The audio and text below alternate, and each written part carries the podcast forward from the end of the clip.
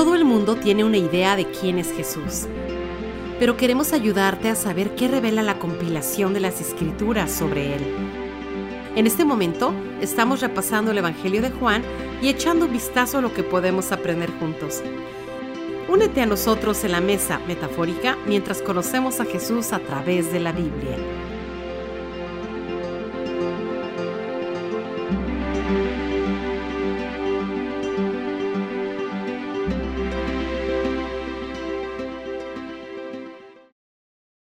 Gracias por acompañarnos en la mesa de Jesús. Aquí estamos profundizando una vez más en el Evangelio de Juan. Como siempre es una bendición poder hablar de la Biblia con usted, Doc. Gracias por hacer este podcast conmigo. Pues como hemos visto, si es tu primera vez uniéndote a este podcast, estamos profundizando en Juan y viendo cómo Juan dividió diferentes segmentos en 7. Y aquí estamos viendo 7 veces que Jesús dice yo soy. Ya cubrimos la primera vez que él dice yo soy, dice yo soy el pan de vida. Después dice yo soy la luz. Después dice yo soy la puerta para las ovejas. Y hoy vamos a ver en la cuarta vez que dice yo soy el buen pastor. Y esa palabra yo soy, nada más como resumen, es algo muy importante porque hace referencia a cuando Moisés le pregunta a Dios, ¿cómo te voy a llamar? ¿Quién voy a decir que me envió? Y Dios le dice, diles que yo soy, te mandó. Entonces es una forma de hablar de Dios y Jesús hace referencia a sí mismo con esta palabra en diferentes maneras y con ejemplos que son del Antiguo Testamento que hablan de Dios, que Dios es la luz, pero Jesús dice yo soy la luz y así vamos. Entonces hemos querido hablar un poquito más de detalle sobre cada una de estas frases y el día de hoy estamos otra vez en Juan capítulo 10 hablando sobre yo soy el buen pastor. Pero antes de hablar sobre eso yo quería hacerle una pregunta, Doc, porque al hablar sobre estos ejemplos que Jesús dice suenan un poco poéticos o no sé, no suenan como exactos estas definiciones de él, ¿no? Sabemos que él no es literalmente el pan de vida o él no es literalmente una puerta, ¿no? Entonces, aquí dice en Juan 10, versículo 6, dice, Jesús les habló por medio de esta alegoría, pero ellos no entendieron qué era lo que les decía. En otras versiones, en vez de alegoría, dice ejemplo, comparación. Entonces, la pregunta que yo he recibido mucho de jóvenes, grupo de jóvenes o de aún adultos es, ¿por qué Dios, o en este caso Jesús, decide a veces explicar cosas de esta manera? Con parábolas, con alegorías, con ejemplos que para nosotros pueden sonar extraños o difíciles de entender. Me dijo una persona recientemente, ¿por qué no nos lo dice directamente y simple y conciso y sin darle la vuelta al asunto, no? Entonces, Doc, ¿cómo usted respondería a esa pregunta? ¿Por qué Jesús explica esas verdades de esta manera? Pues mira, yo creo varias razones. Hay veces que uno puede usar un dicho, una frase, una alegoría, como dependiendo de la traducción o una comparación, para llamar la atención o al mismo tiempo, no llamar la atención, pero llamar la curiosidad de alguien, ¿verdad? O de algo. Por ejemplo, hay veces que Jesús habla de una manera bien directa, bien directo, que uno puede decir totalmente lo opuesto. ¿Y por qué Jesús le habló de esa manera a ellos, verdad? ¿Y por qué ellos no entendieron? Si está tan claro, Jesús lo dijo tan claro, ¿verdad? Entonces, es una manera de enseñar también. Cuando aquí vemos, ¿verdad? Dependiendo de la traducción, Jesús usó también mucho las parábolas, ¿verdad? En otras palabras, usaba eso como ejemplo para que las personas reflexionasen, ¿verdad? Pensasen sobre eso. Y hay otras veces, como mencioné antes, que Jesús habló de una manera bien directa. Sin embargo, no lo comprendieron, no lo entendieron. Y creo que Juan aquí nos está enseñando varias cosas. Primeramente, cuando digo Juan, estoy hablando del autor del Evangelio. Él está enseñando primeramente y todo el enfoque a través de todo el Evangelio es la persona y obra de Jesucristo. ¿Quién es Jesucristo? Lo dice claramente al final del Evangelio, ¿verdad? que él escribió todas estas cosas para que creyésemos que Jesús es el Hijo de Dios y en eso tenemos la vida eterna. Entonces notamos en los 7 sois, también como mencionaste tú, y es muy importante que entendamos el trasfondo del yo soy, ¿verdad? Porque no es solamente Jesús decir yo soy para decir yo soy, sino hay un significado mucho más profundo de eso. Por ejemplo, yo puedo decir, yo soy un hombre, o yo soy una persona que le gusta la música, etcétera. Pero Jesús no está usando, y Juan no está usando el yo soy en ese sentido. Entonces vemos aquí con este ejemplo que en los versos habla de que Él es la puerta. Sabemos y entendemos que Jesús no es una puerta, pero la metáfora o el pensar de una puerta, ¿qué hace una puerta? Una puerta cuando se abre, abre a una habitación, un cuarto, un lugar. Y aquí cuando vemos que usa el yo soy, ¿verdad? Es el buen pastor. Entonces, no es solamente Jesús, no está diciendo aquí porque de lo que sabemos, ¿verdad? Jesús no ejerció eso como oficio, ¿verdad? Era un carpintero. Entonces, cuando él está diciendo yo soy el buen pastor, no está diciendo mira, mi oficio, mi trabajo, mi chamba, para usar lenguaje de hoy en día, ¿verdad? Es que yo soy yo tengo varias ovejas y las cuido, etcétera, etcétera. Si no, lo está usando para explicarnos algo. Y en el sentido bíblico es muy importante entender que no solamente aquí en este capítulo, pero también, como hemos hablado otras veces, en el Salmo 23, que es muy conocido, Jehová o el Señor o Dios es mi pastor. Entonces, cuando miramos el tema de ser pastor, necesitamos entender el por qué Jesús usa ese lenguaje y el significado a través no solamente del Evangelio de Juan o este capítulo, sino a través de toda la Biblia.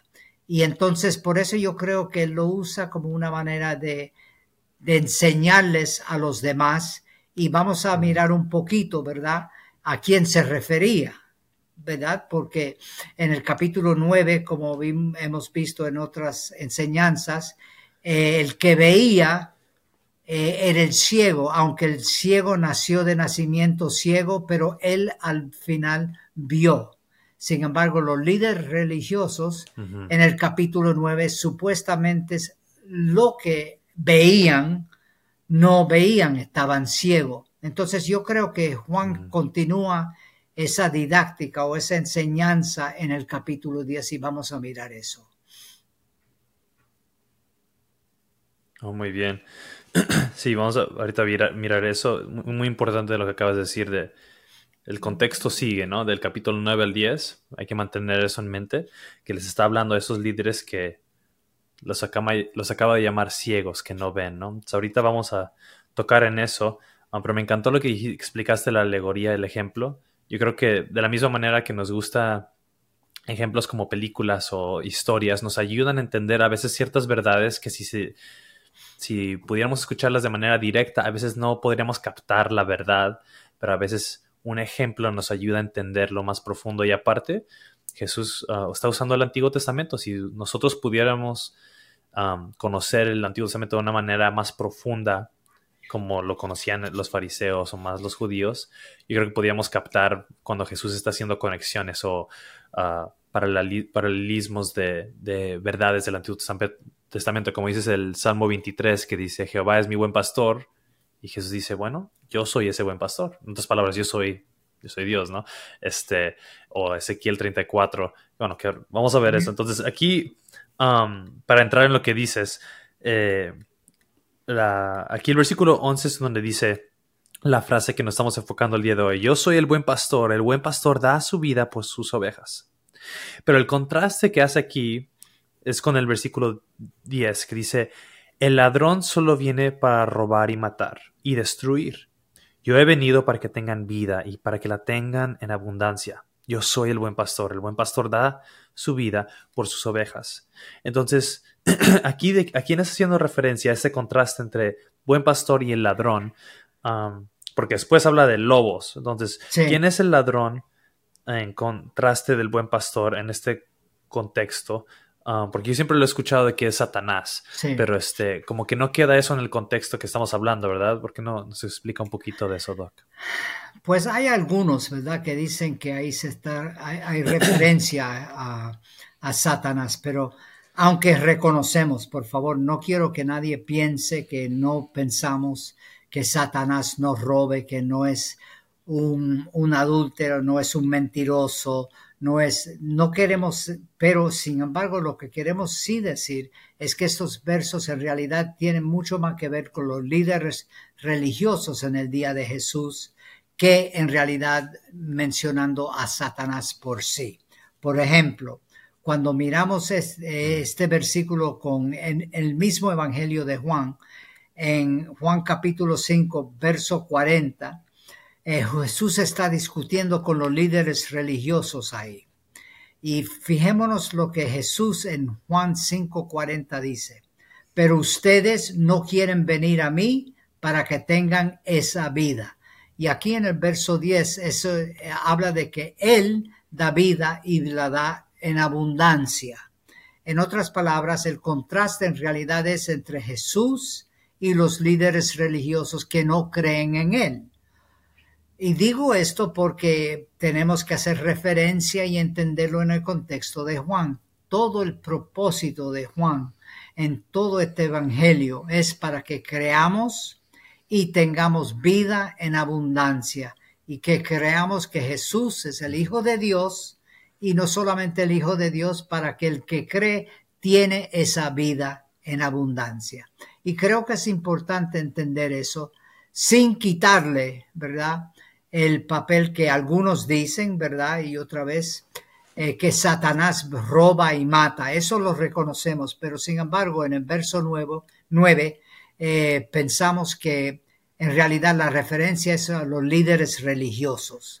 Y si me permite un segundito, ¿verdad?, mencionar que trágicamente hoy en día, ¿verdad? Y digo esto con mucho respeto, pero es un ejemplo para la iglesia, para los líderes religiosos, las personas que obran, trabajan en la iglesia, que también hay lobos hoy en día. Y, por ejemplo, en el verso 12, Juan nos escribe, pero el que es un asalariado y no un pastor, que no es el dueño de las ovejas, ve venir al lobo, abandona las ovejas y huye. Entonces el lobo las arrebata y las dispersa. Y verso 13, el asalariado huye porque solo trabaja por el pago y no le importan las ovejas. Digo esto porque trágicamente no es solamente en el día de Jesús los líderes religiosos. Tú mencionaste antes, ¿verdad? En Ezequiel capítulo 34. Cuando habla del liderazgo también de Israel. Como dije, trágicamente, hoy en día ocurren lobos, personas que abusan de las ovejas, personas que en realidad lo hacen para sacar dinero, fama, y en realidad no le importa. Y entonces el contraste que Jesús está enseñando aquí es que Él es el buen pastor, Él es el que cuida, Él es el que está con las ovejas. Y creo que eso es muy importante. Y también que nosotros examinemos nuestros corazones como líderes, como personas que somos seguidores de Jesucristo. ¿Cuáles son las intenciones de mi corazón?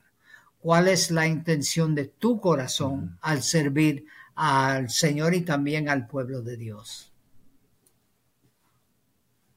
Wow, muy bueno, porque como dices, el contexto aquí, si lo estudiamos bien, es que el ladrón hace referencia a los líderes religiosos que no están haciendo lo que deberían estar haciendo. Exacto. Igual Satanás hace lo mismo, sí, roba, sí. Mata, pero en el contexto aquí Jesús les está hablando a los fariseos.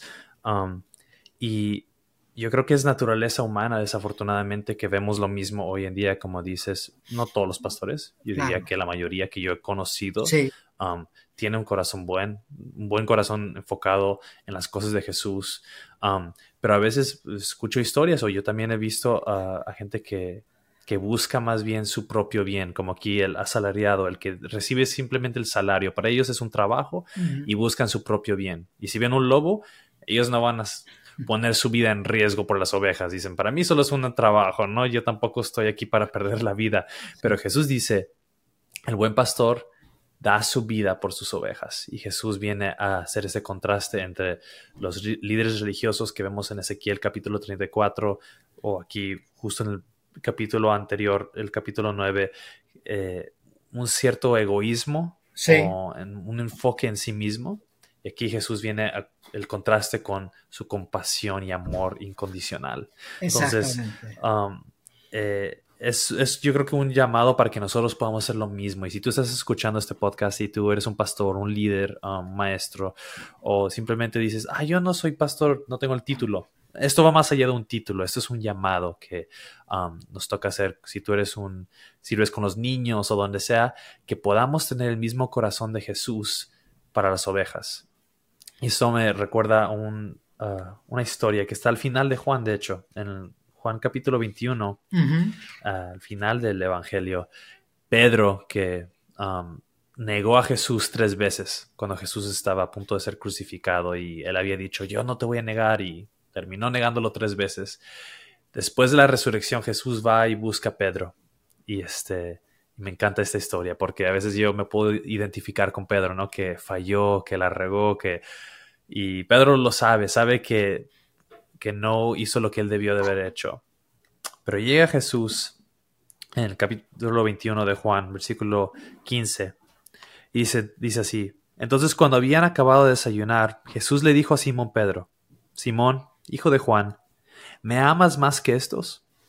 Pedro le dijo: sí, Señor, tú sabes que te quiero. Jesús le dijo: apacienta mis corderos. Y volvió a decirle por segunda vez: Simón, hijo de Juan, ¿me amas? Pedro le dijo: sí, Señor, tú sabes que te quiero. Jesús le dijo: pastorea mis ovejas. Le dijo por 3ª vez: Simón, hijo de Juan, ¿me quieres? Pedro se entristeció porque la 3ª vez le dijo: ¿me quieres? Y le respondió: Señor, tú lo sabes todo. Tú sabes que te quiero. Jesús le dijo: apacienta mis ovejas. Entonces, 3 veces Jesús le pregunta: ¿me quieres? ¿Me amas? Y Pedro le responde: sí, tú sabes que te quiero, tú sabes que te amo. Y Jesús dice: ok, ¿por qué me amas? Apacienta mis ovejas. Y me encanta porque Jesús aún lo está haciendo claro que son sus ovejas. Exactamente. Nunca nos pertenecen a nosotros, ¿no? Todos somos sus ovejas. Aún si tú tienes un pastor en tu iglesia, aún ese pastor es oveja de Jesús. Últimamente, él es el único que es el buen pastor. Pero cuando amamos a Jesús y hemos llegado a conocer ese amor por nosotros, podemos ahora dejar que Jesús obra a través de nosotros para apacentar a las ovejas, para ser un buen pastor. Él es el buen pastor, pero a través de nosotros también podemos nosotros ser parte de la obra de Jesús en la vida de las personas, en la vida de las ovejas, ayudar al buen pastor para pastorear a las ovejas. Y yo creo que eso va más allá de un título, es un llamado que todos tenemos, igual que Pedro, de decir: yo no voy a ser como el asalariado, yo no voy a ser como el ladrón, yo no voy a buscar mi propio bien, yo vengo a tener el mismo corazón de Jesús. Y si realmente he conocido el Evangelio, que yo soy un discípulo de Jesús, lo voy a seguir. ¿Y cómo lo voy a seguir? Él entregó su vida por sus ovejas, yo voy a entregar mi vida igual para la obra de Jesús, para su gloria, no para mi gloria, y voy a amar como fui amado. Y eso es increíble para mí. Por eso creo que necesitamos mirar otra vez el versículo y este capítulo a través de varios pasajes, tanto en el Antiguo como en el Nuevo Testamento. Cuando habla del pastor, ¿verdad? Un pasaje que también se me ocurre mucho, que es muy importante, es en Mateo, capítulo 9, los últimos 3 o 4 versículos del capítulo 9 de Mateo, donde habla también de ovejas. Si tienes un momento, mirarlo ahí, capítulo 9, creo que es versos del 35, 36 por ahí.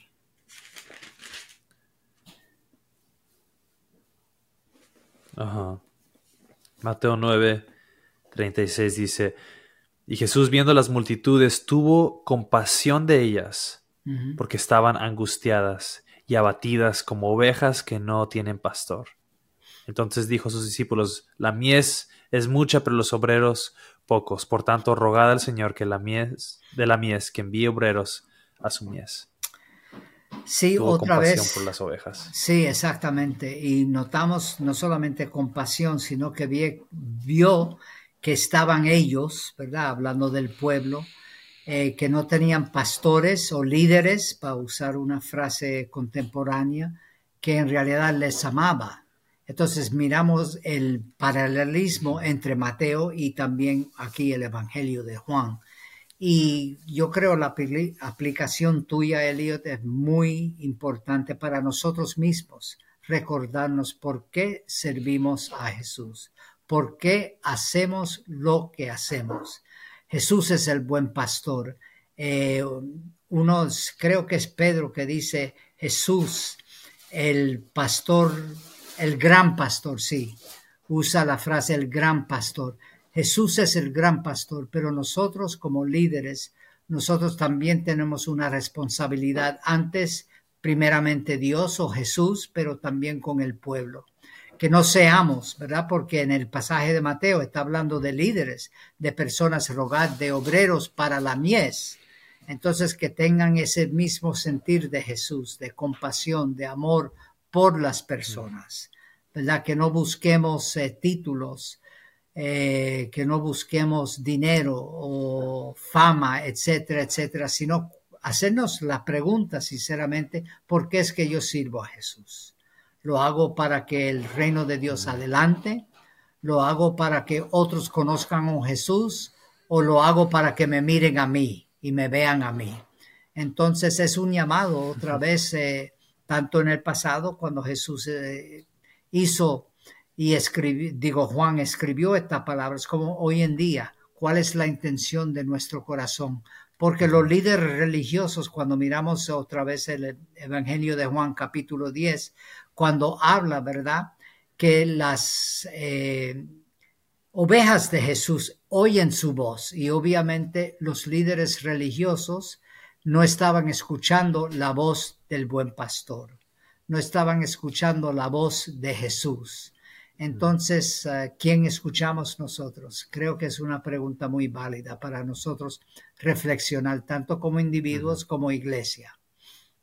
El corazón de Jesús, sí, que tuvo compasión, el corazón de Jesús que entrega su vida. Yo quiero tener ese mismo corazón y yo creo que hay que recibir su amor primero, llegar a conocer más el Evangelio y poder de esa misma manera vivir. Exactamente. Decimos creer. Pero wow, como este pasaje es igual de aplicable hoy en día que en esos días, ¿no? Es increíble cómo es la palabra de Dios. Gracias, Doc, la verdad, por todo lo que compartió. Me encanta ver esos pasajes y platicar de Jesús juntos. Y aprender juntos. Bueno, pues continuaremos nuestra serie. Sí, siempre, siempre. Hay que seguir aprendiendo. Hay mucho más que aprender sobre Jesús y Dios, un ser eterno que va más allá de nuestro entendimiento. Siempre va a haber algo que aprender. Entonces, gracias a todos por acompañarnos y aprender junto con nosotros. Espero que sea de bendición y que eso te anime igual a profundizar en las Escrituras. Y continuaremos en nuestro próximo episodio, ahora viendo el quinto Yo Soy. Y bueno, que Dios les bendiga. Nos vemos a la próxima. Amén. Gracias.